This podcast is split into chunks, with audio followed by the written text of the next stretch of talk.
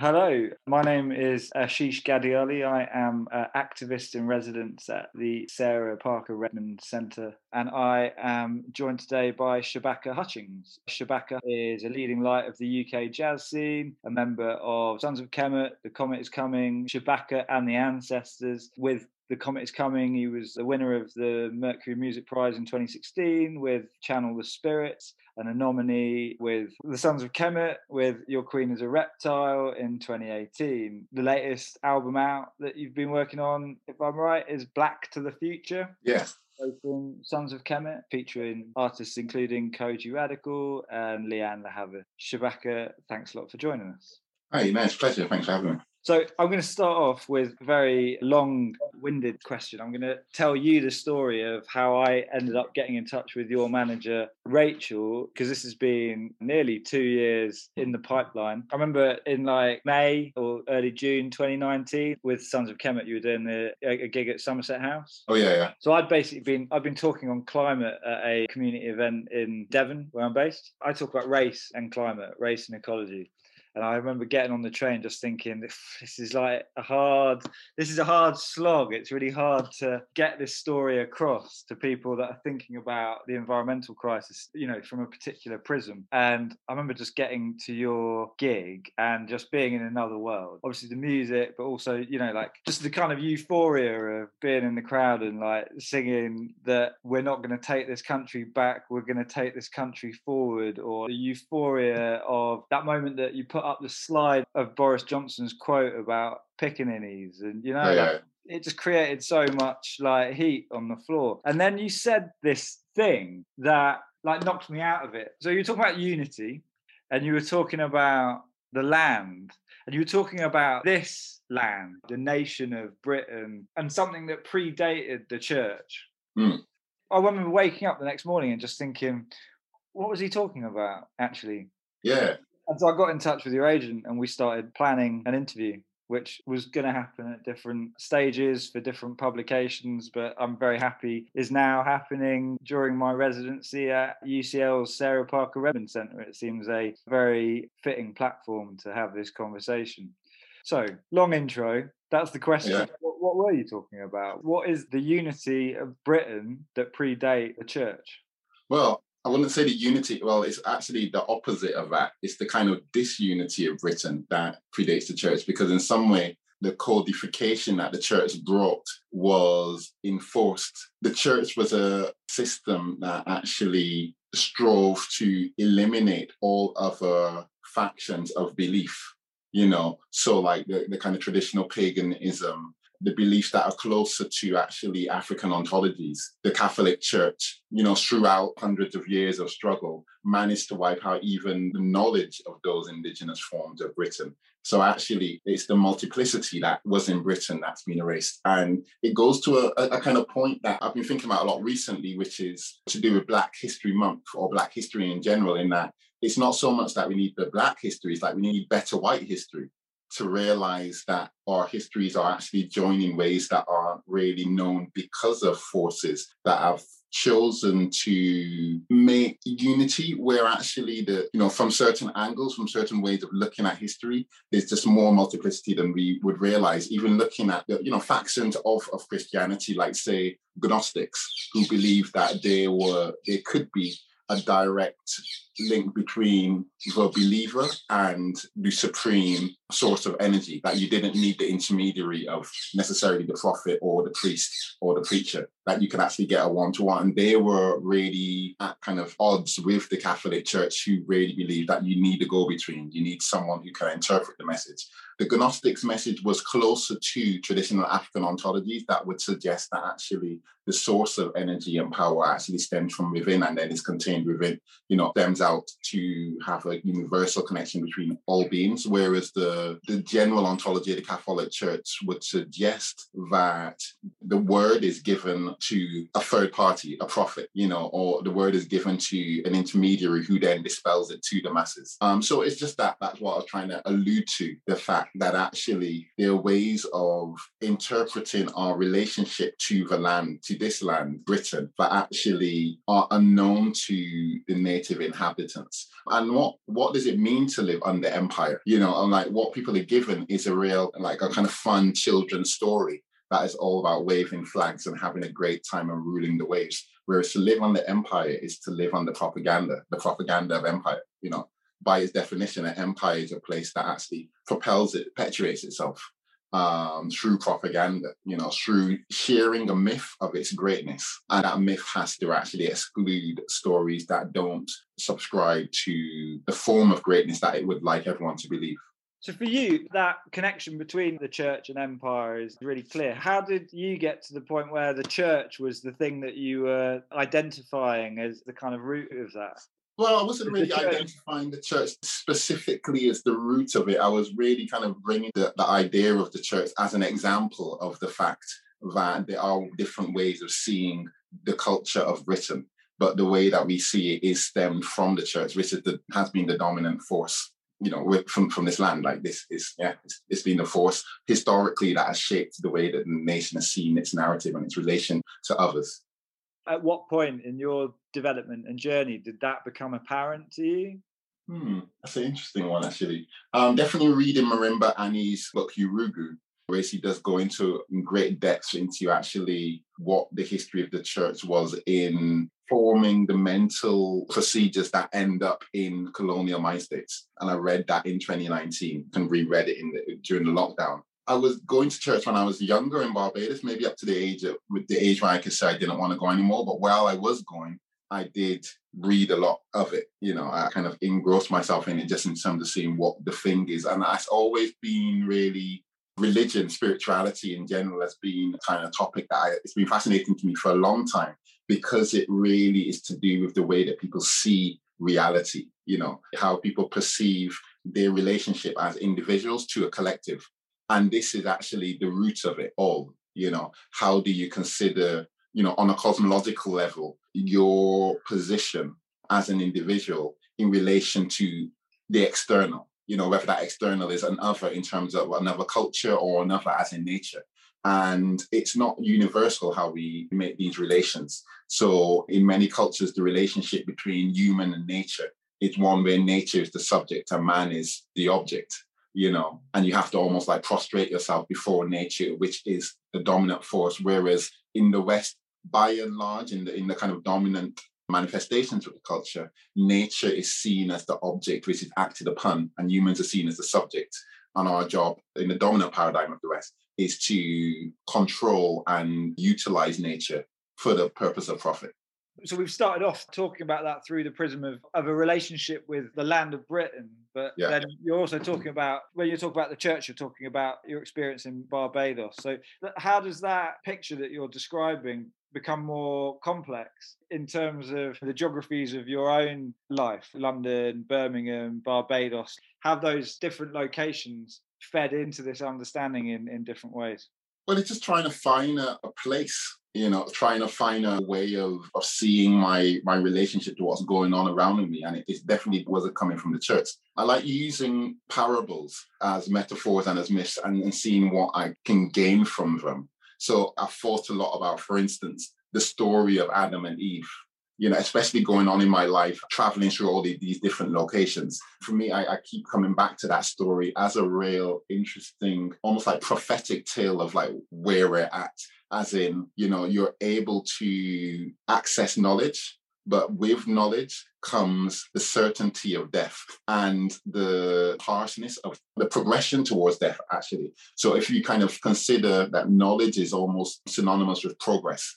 So to eat of the proverbial fruit of knowledge is to actually be able to progress, but to progress not towards enlightenment or vitality or life. It's to progress towards destruction. And that for me is like the foundational story of the West's paradigm, in that there is more and more knowledge and there is greater understanding of the way that the world and the functions of nature are structured. But after all is said and done, it's progressed into a state of climate collapse where it can actually sustain ourselves. So it's summed up in that one parable. And for me, this is the important thing about these religious texts is that they do contain elements of not necessarily truth, but elements of consideration that can teach us about the mythal forms of like what we're doing and how we've come to be in the state that we're in. What does the geography of your life like how does that how does that influence your understanding of those forms? I don't know. I mean, it's like what it means to move, to be dislocated, as in to start life in, say, England, then move to Barbados, then move back to England, then spend a lot of time in South Africa, is to not have a clear sense of continuity. And I don't mean that in necessarily a derogatory way, as in I'm not at odds to find my position. It just means that there may be certain things that are sometimes taken for granted in terms of cultural forms that I just haven't, you know, if I'm like honest and if I'm not talking in an academic or, you know, a way, I don't see myself from anywhere, you know. Um, but I wouldn't say I'm from Barbados because I've just not spent enough time there when all is said and done. I, you know, I would say I'm British in some senses because you know the only way we can have agency is to actually be a part of the place that we are in. But then I'm British to a certain degree because I am also Barbadian and I am also African. It's just a kind of murky relation. So I think with that murkiness comes a disregard for certain forms and structures, psychological forms and structures that are maybe culturally taken as a given. And I think that that dislocation has allowed me to look at certain aspects of society that are not necessarily unquestioned, but sometimes just taken with more weight than they need to be afforded or should be afforded, and kind of just see them as like weird, you know, and then try to find artistic ways of portraying that that weirdness. So, for instance, you know, calling the album "Your Queen is a Reptile" as a way of bringing that conversation in terms of who are our leaders and actually why do we afford them the, the privilege of our just gaze? I mean, yeah, at a discursive level, it is a brilliant album title. I'd love to really understand that journey that you're describing and the way that that movement between places created a kind of iconoclastic approach to form. Like, I'd love to understand that in terms of your musical idiom. I mean, when did you start? When did you first pick up an instrument? Right in Barbados when I was nine, and it was just that someone had instruments in class, and I, you know, who wants to play the record? And I just put my hand up, you know, and it just progressed from there. Can you tell me the story of that progression? Yeah, so it's like I start the clarinet. You know, my mum was able to actually send me some music lessons in addition to what the school was providing and kind of got me a decent instrument because she's a teacher. So she was able to get a school's discount. And I'm an only child, so I just spent a lot of time on the instrument playing along to the radio, but then playing various kind of calypso bands, reggae bands. And because I started in Barbados, it had that kind of colonial education, you know, um, thing, which meant that you did the associated board of music classical exams, you know, once a year. Uh, adjudicators will come down from England and, and judge everybody. So I did all of those exams before moving to England at 16 this is, I guess, the first point of reflection. I knew I was never going to be a classical musician, even though I was playing the clarinet. I just liked playing the clarinet, and the clarinet was an instrument of the classical idiom. So it's like I did my exams, but they weren't the most important thing.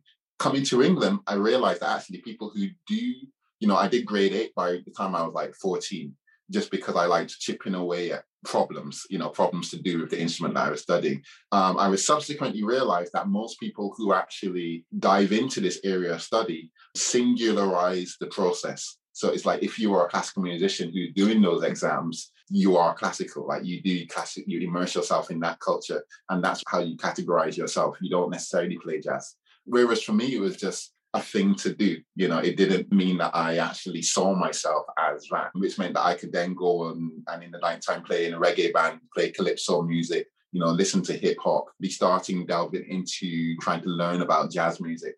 And that brings me to the point when I was moved to England and I met Soweto Kinch and Courtney Pine and started just hanging out with Soweto a lot in Birmingham, going to jam sessions, learning about the American form of jazz music. Yeah, and just trying to find my way through it I went to Guildhall when I was 19. I did my A levels and I went to Guildhall and did a classical music degree on the clarinet. Again, not because I wanted to be a classical musician. Like me, it was just, it was never even a thought of whether I'd be a classical musician. But it was just because I just wanted to learn that instrument. I was kind of obsessed with the clarinet. Throughout that course, there were so many, you know, this is a whole other area in terms of the academy and that European cultural hegemony and hierarchy in relation to other forms. But there were all these forces that were trying to get me off the course or kind of put false barriers between what it was to be a jazz musician and what it was to be a classical musician. So even I remember having a conversation with the head of woodwind and, and brass at the time, who said, you know, what are you going to do about this jazz problem? You know, because you know you can't play jazz music and classical music. And that's actually a statement that I really thought about for a long time about like, what does it mean to say that jazz music will destroy, not actually, yeah, the word specifically, where jazz music will destroy your classical chops. So then what are you going to do about this problem? You know, so if you kind of actually break it down, so jazz music isn't jazz music. The jazz course is reflective of jazz music. Jazz music is reflective of the culture that jazz music comes from. And that culture is coming from the Black community of America. So, what that person was saying, whether they understood it or not, was that what are you going to do with your proximity to Black culture, which is going to destroy or damage what we are trying to cultivate in you as a course that's perpetuating white cultural European musical values. And I was like, that's, you know, I, I, didn't say it to him because I didn't think that I, it was only on reflection that I thought about these, but at the time it was just kind of just shocking. Um, I thought that that's a really weird and specific way of seeing cultural form, the relation between cultural forms, as in one is out to destroy the other, you know, and it's not the only way of seeing forms, you know, like relations can be mutually beneficial, but to see the other as something that is coming to destroy you is something that's very specifically, you know, British slash European at least in this particular period of time. And that summed up a lot of things in the society for me. It's like I, I was looking, I'm thinking, well, if that's what he slash they think about even just a music form, what does it mean when actually the cultural other comes in a physical body? You know, that must be a real problem. so yeah, I, I kind of finished the course. I didn't stop playing the classical course. What I actually told them was, all you have to do is judge my exams at the end of every year. And if I don't do well enough, then you can actually kick me off and I'll just join the jazz course. It's not a problem. They didn't kick me off because actually I did enough practice to get really good results. And actually their music isn't that hard. It just takes practice. You know, a lot of it's to do with mechanism. So if you spend enough time getting those motor functions of your fingers down, then the emotional aspect will be there. So I did well and they, you know, I kind of finished the course. Then I kind of left the classical world apart from specific projects. So I was a part of the BBC New Generation Artist Scheme, where they said, you know, you can do whatever you want to do at the BBC. And I, the first thing I said was, I want to write a piece for an orchestra. And I hadn't had any training to write for orchestra. But I just thought, you know, it's just one of those things. I don't see any big mystique about this form, this cultural form called the orchestra that's supposed to be the pinnacle of the kind of musical achievement. So I was like, I'll write for it, even though I've got no training in it. And I've had kind of certain things like this, so writing for string quartet, writing for orchestra, writing for brass group. Um, just because I just think you know, it's one of my goals is to just break down these mystiques of cultural forms that are supposed to be so complex and complicated and, and revered, and actually say it's not more complex than other music. It's just a different vocabulary that you can learn and not necessarily, you know, with superhuman effort. So in my life outside of doing those things, I was just playing as much music as possible. So free improvisation, electronic music, jazz, reggae stuff. And then it's all kind of condensed itself down into the three main groups that I do now, which is Sons of Kemet, the Comets Coming, and Shabakini Ancestors, the last of which is a group that is a collaboration between myself and South African musicians because I've I spent quite a number of years going back and forwards between Britain and South Africa. Is having three different groups that you play with important for this kind of movement between, you know, this dislocation that you're talking about? In retrospect, it probably is, but actually, at the time of forming these groups, I didn't form them for the intellectual purpose of you know, remedying the dislocation. You know, it, they worked, so we continued them. And this has been actually the, the, practice throughout my whole musical life. If it works, you continue it. And these are the bands that actually resonated from an artistic level and it, they resonated with audiences. So we just kept them going and they've managed to just grow organically. But what I have found throughout the years in playing in these kind of different manifestations is that the music is about interpersonal relationships. You know, like what you hear as a listener is the sonic representation of these relations between myself and others. And they all just feed into each other. So me spending a lot of time you know in the studio or on tour with of kemet affects the way that i see the relationship between myself and the comet is coming musically and otherwise you know. And i think that that brings a, a different type of energy to it that wouldn't be there if i was specialized in one group. And then when i go and play with south african musicians that brings a whole other area even just in terms of the stuff that we talk about the stuff that we talk about and the conversations we have and the times we have as social beings that informs the music you know? And in general in terms of the titles of the albums and the themes behind the albums they don't stem from abstract ideas that we think would be cool to put on an album cover. It just stems from the stuff that we're talking about when we get together to kind of play or rehearse or to just hang out. It's it's just better to have broader relationships. And i think you know musically and just generally socially again, if we look back to the idea of the cultural other coming to destroy, if you're looking at actually the kind of varying of cultural relationships as being something that is, you know, just ultimately beneficial, but you might have to actually search for that benefit. That the benefit might be subtle and it might be something that you've got to work for. Then it actually puts a whole different gist, uh, a different tinge on immersing yourself in just different cultural you know, kind of ways of being musically and otherwise. Tell me more about South Africa. How did the South Africa connection come about for you? Initially, it's because my girlfriend was South African and we were doing a long distance. We started seeing each other when she was studying at SOAS. You know, so for like a year we were together there. And then she moved back to South Africa to start a PhD. So then she was spending like half the time in South Africa slash Swaziland, uh, like six months in South Africa Swaziland, six months in England. So when she was in South Africa, I would just go over, spend two, three months at a time, you know, once or twice a year. And that happened for like two to three years. So I just found myself in South Africa, hanging out, seeing the musical, what was happening in the musical community, and just further understanding what the place is because it, it's a complex place. And actually, it gets more complex the more you're there. Or at least from my perspective, it's that the more I've been there, the more I don't know the more murky the relations. I think that when you first have ideas of South Africa in terms of you understand its history from a basic level, I mean, you know, there is apartheid, there is an uneven society. There's this idea of, I don't know, like for me, you know, before spending time in South Africa, there was an idea of just struggle. You know, that's that's all I could envision of the country. All, all I had in my head was the struggle and maybe some musical forms. I had a kind of very basic level idea of the politics, but I didn't know what that looked like on the ground. Like, actually, what does it mean when that history that you can read in a textbook or see on a TV documentary, what does it mean when you're actually there in front of human beings for whom this history is reality, who they've got to actually deal with the ramifications of living within the society for better or worse. And for instance, in somewhere like Johannesburg, I feel like it's, yeah, it's complex. There's a feeling of acknowledgement of the situation, but also, you know, like the struggle to actually, as large communities, to try to uplift themselves from the situation. And I'm talking on a kind of broad time span scale. But then there's also that interpersonal level where you see your neighbor as a person, you know, where that is actually the ultimate aim to to respond to your neighbor, you know, as a neighbor.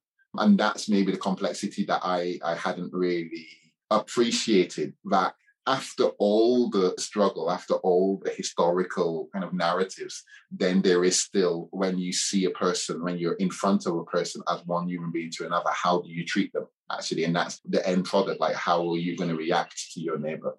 And just the ways that I've seen various people just react, it's just been real, like, transformative in that it's possible to view someone outside of the prism of race without discounting race as a part of the equation of what comprises the hierarchical boundaries that maybe separates you if you're looking at it from that dimension. Mm, amazing. So how's that reflected in, you know, you were observing what was going on musically there, you know, like what what is going on in South Africa musically? Loads of stuff. There's loads of loads of creative musicians, you know. Like that's the first thing I realized when I went there that there's a whole world of creative music that I just had no idea about whatsoever.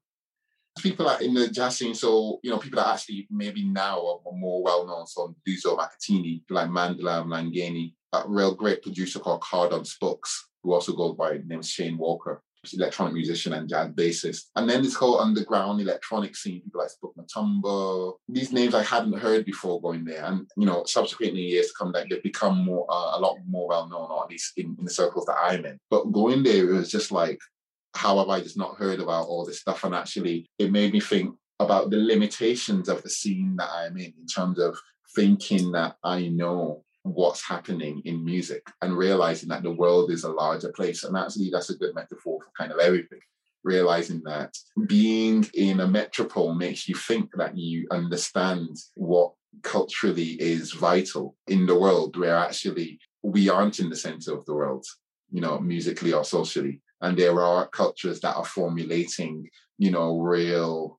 I keep using the word vital because it's just the for me the, the kind of most appropriate term, a real vital relations between music and, and living. One of, I guess, the most different aspects of being around musicians in South Africa when I was there and to, to England is just the conversations were different. There was a lot more talk about music and healing and music and spirituality, what it meant to be a musician outside of just the commercial exchange of I play sound for you and you pay me money. You know, like what it means to actually have a role in the society as a musician. That's that is vital. That is necessary for people to actually live in a way that is well sustainable spiritually and also you know just kind of healthy and just joyful.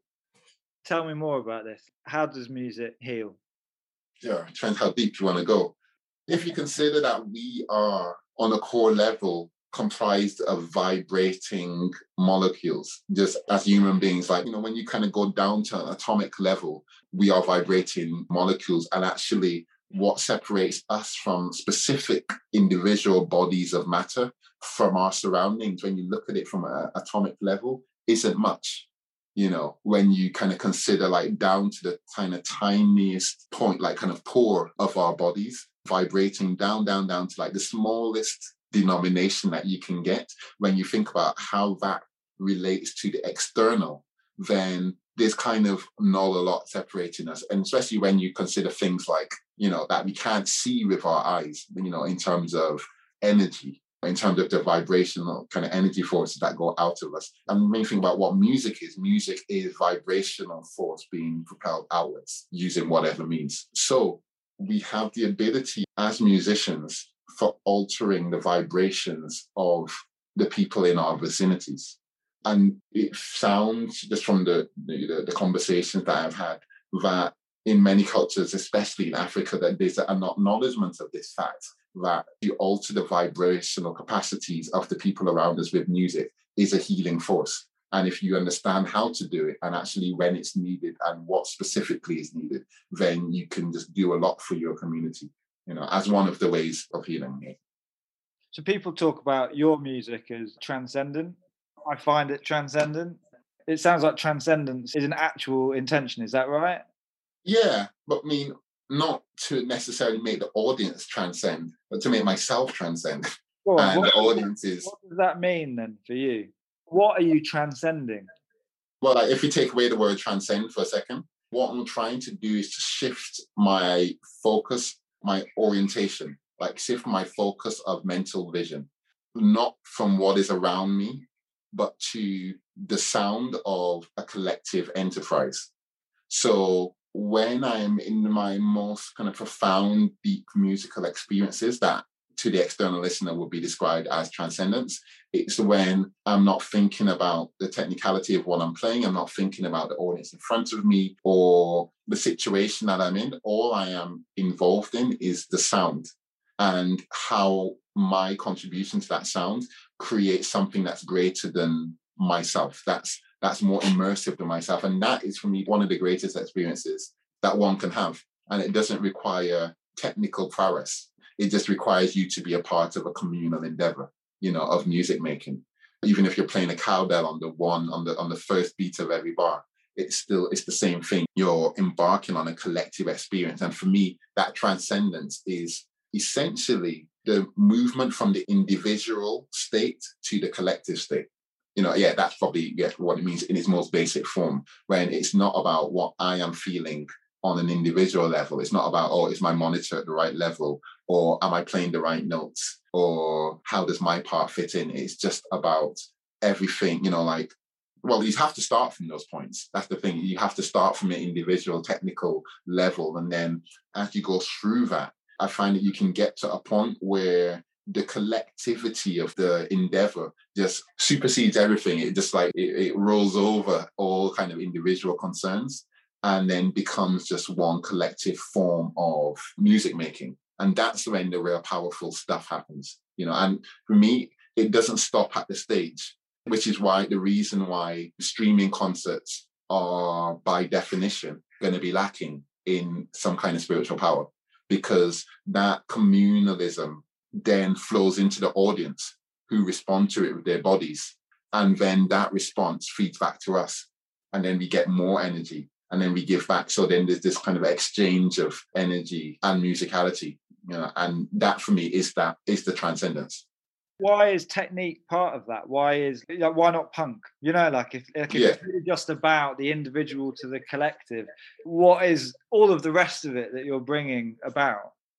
Well, it depends what you call technique, you know, and that's the thing. Sometimes we see technique within the prism of what the classical mentality not necessarily classical music, but the classical mentality would want us to see technique as. Whereas there is a technique to playing punk. Like if you spend enough time on your instrument, then you have a technique of playing it. You know, whether it's an orthodox technique or an unorthodox technique, there's still a technique. For me, technique is just a way of actually being able to sustainably do something. So, for instance, if I play my saxophone with what I would consider to be the wrong technique, it means that when I'm about to go to that point of transcendence and going into the communal space, then there might be just elements that bring me back into the individual space. For instance, if my lip starts hurting because I'm actually not blowing from my diaphragm and I'm blowing on a surface level, or if my fingers are kind of too flat as opposed to curved, it might mean that when I or my risk is at a, a, wrong angle, it mean that it might mean that when I start actually really trying to concentrate and go in to the sound, that a physical limitation brings me back into the individual. So for me, that's really what technique is about. It's about being able to sustainably contribute to that communal endeavor. And the same thing with tunes all the other stuff is about making tunes, having a set.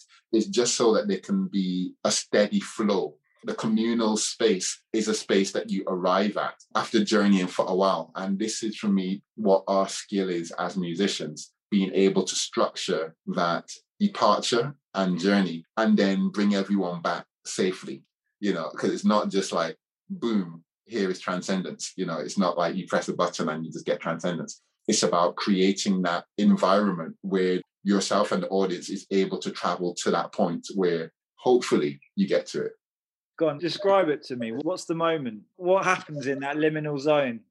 This is the thing, is like, I think that you shouldn't be trying to describe it because it's like to describe it, especially within English language, which really is from what I know, obviously I only speak English, so I, I can't say specifically that we don't have the right capacities for it, but just there are things that I don't have the words for. You know, they, they are situations musically that when I've talked to people in South Africa, for instance, they'll talk and then they'll just say, sorry, I just need to speak Zulu right now. They'll talk to everyone else and they were like, you get what we mean. And then they might refer to a kind of a type of moment. And I'll go, I get what you mean, but there just isn't a word for it. I think that sometimes when you try to impose legibility on the spiritual, it devalues it.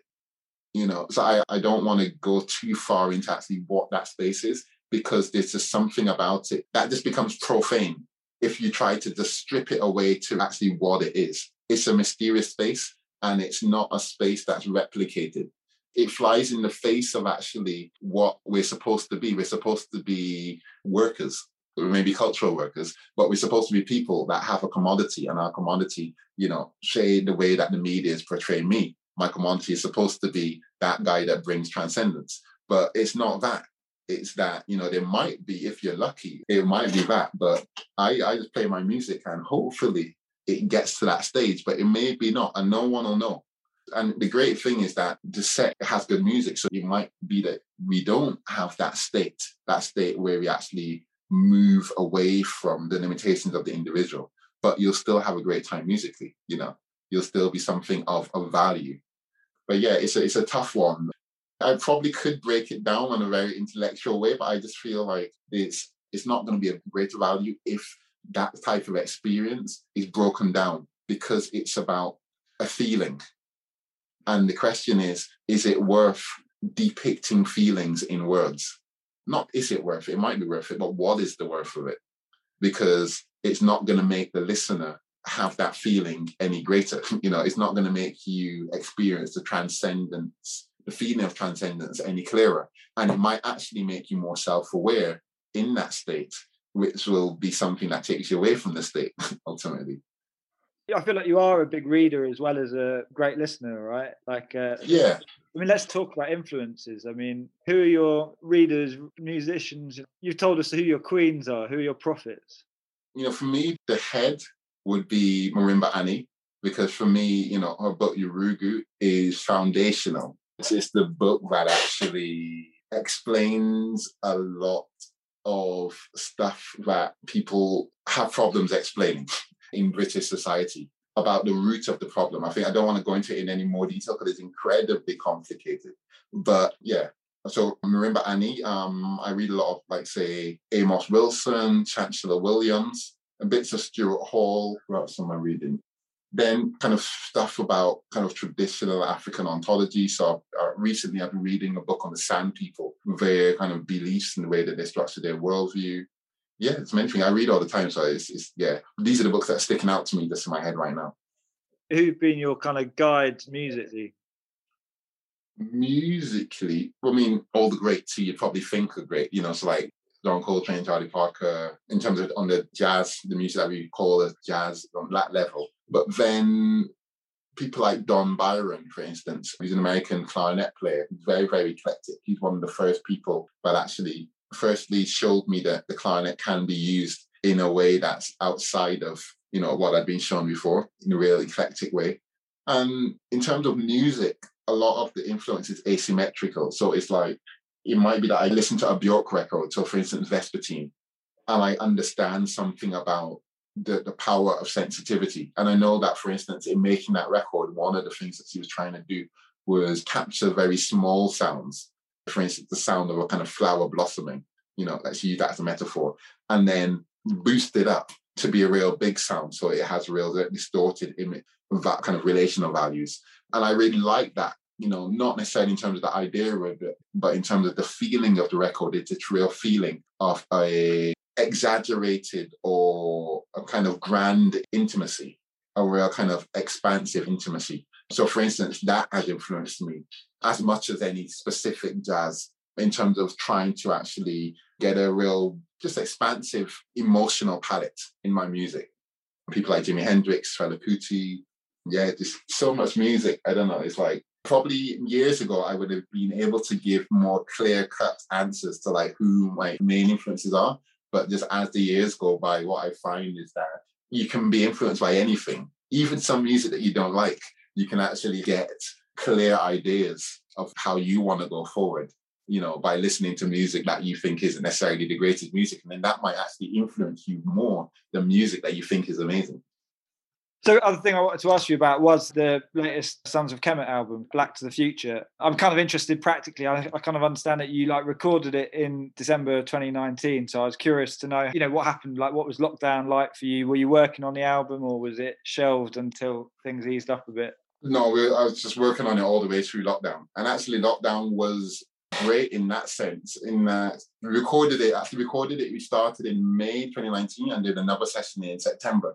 And normally, what would have happened is I would have been on tour and just given the recordings to the producer, Dilip Harris, and we would have mobilely, I would have given him feedback as while on the road, and he would have gotten down to kind of editing it and, and stuff. But because I had so much time, it meant that actually I could listen and listen to what we'd recorded. How we did the recordings was we only did one or two takes for any given track, but we recorded it for really long times. So any given track, even if it's like a three to five minute track, we might record it for 20 to 30 minutes. Just keep doing it around and around, like keep playing the melodies, keep doing the solo, you know.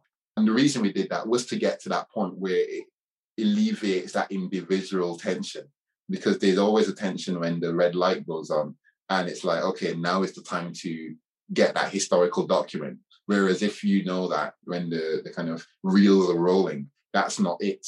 That's not the point that matters. You're going to be playing it again and again and again. And at some point in the future someone else is going to take it and find the, the kind of good bits. But it meant that actually during lockdown i was able to listen and listen to all the stuff we've got and then kind of carve a narrative from all the information that we had recorded into an album. So yeah, that was really what the lockdown was for me. It was really kind of forming the album together. When you talk about a narrative, are you talking about like the discursive narrative that runs through it, or are you talking about music as well? Like when... the, the, musical, the musical narrative. You know, firstly, but for me, it, it all becomes the same thing. It all it all molds into the same pot. Like the musical narrative is the discursive narrative what was the thing that emerged for this process of really being able to listen more deeply and more intensely over through 2020? Well, what has emerged was just a clear idea of of what it should be, what that kind of arc was, and the arc in terms of the arc from the beginning to the end of the album, and the arc within each individual piece. Because if you know if you'd heard what the tunes were before that process started, it was very informed it was a kind of a bunch of musical information that then it's like it gets whittled and whittled down into a specific, more kind of coherent form. This thing of like creating the future through music, it sounds like that was already there as a kind of objective. Did that emerge through that process? What do you mean by creating the future through music? It's a future oriented album, right? And we started off at the beginning talking about the kind of refrain in Sons of Kemet about not taking the country back, but taking it forward. It, it seems to me that that futurism pervades what you do. Is that right? Yeah. I mean, because that's the thing, like the one thing that we are certain of is that we are going into the future.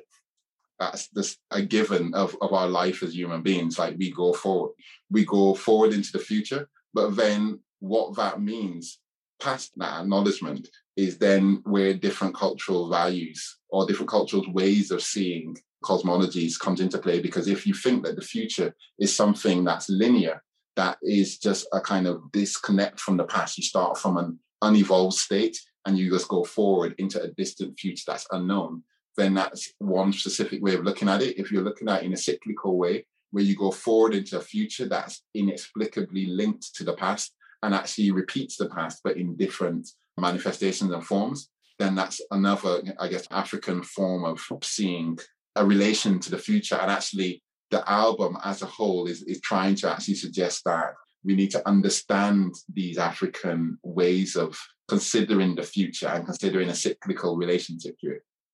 Amazing. Shabaka, I've just really, really enjoyed talking to you. Thanks, thanks so much for your time. And oh, it's a pleasure. Hope it's a conversation to be continued. Oh yeah, oh definitely. Thank you for listening. For more information about UCL Sarah Parker Remond Centre, find us at ucl.ac.uk forward slash racism dash racialisation or follow us on Twitter at UCL underscore SPRC.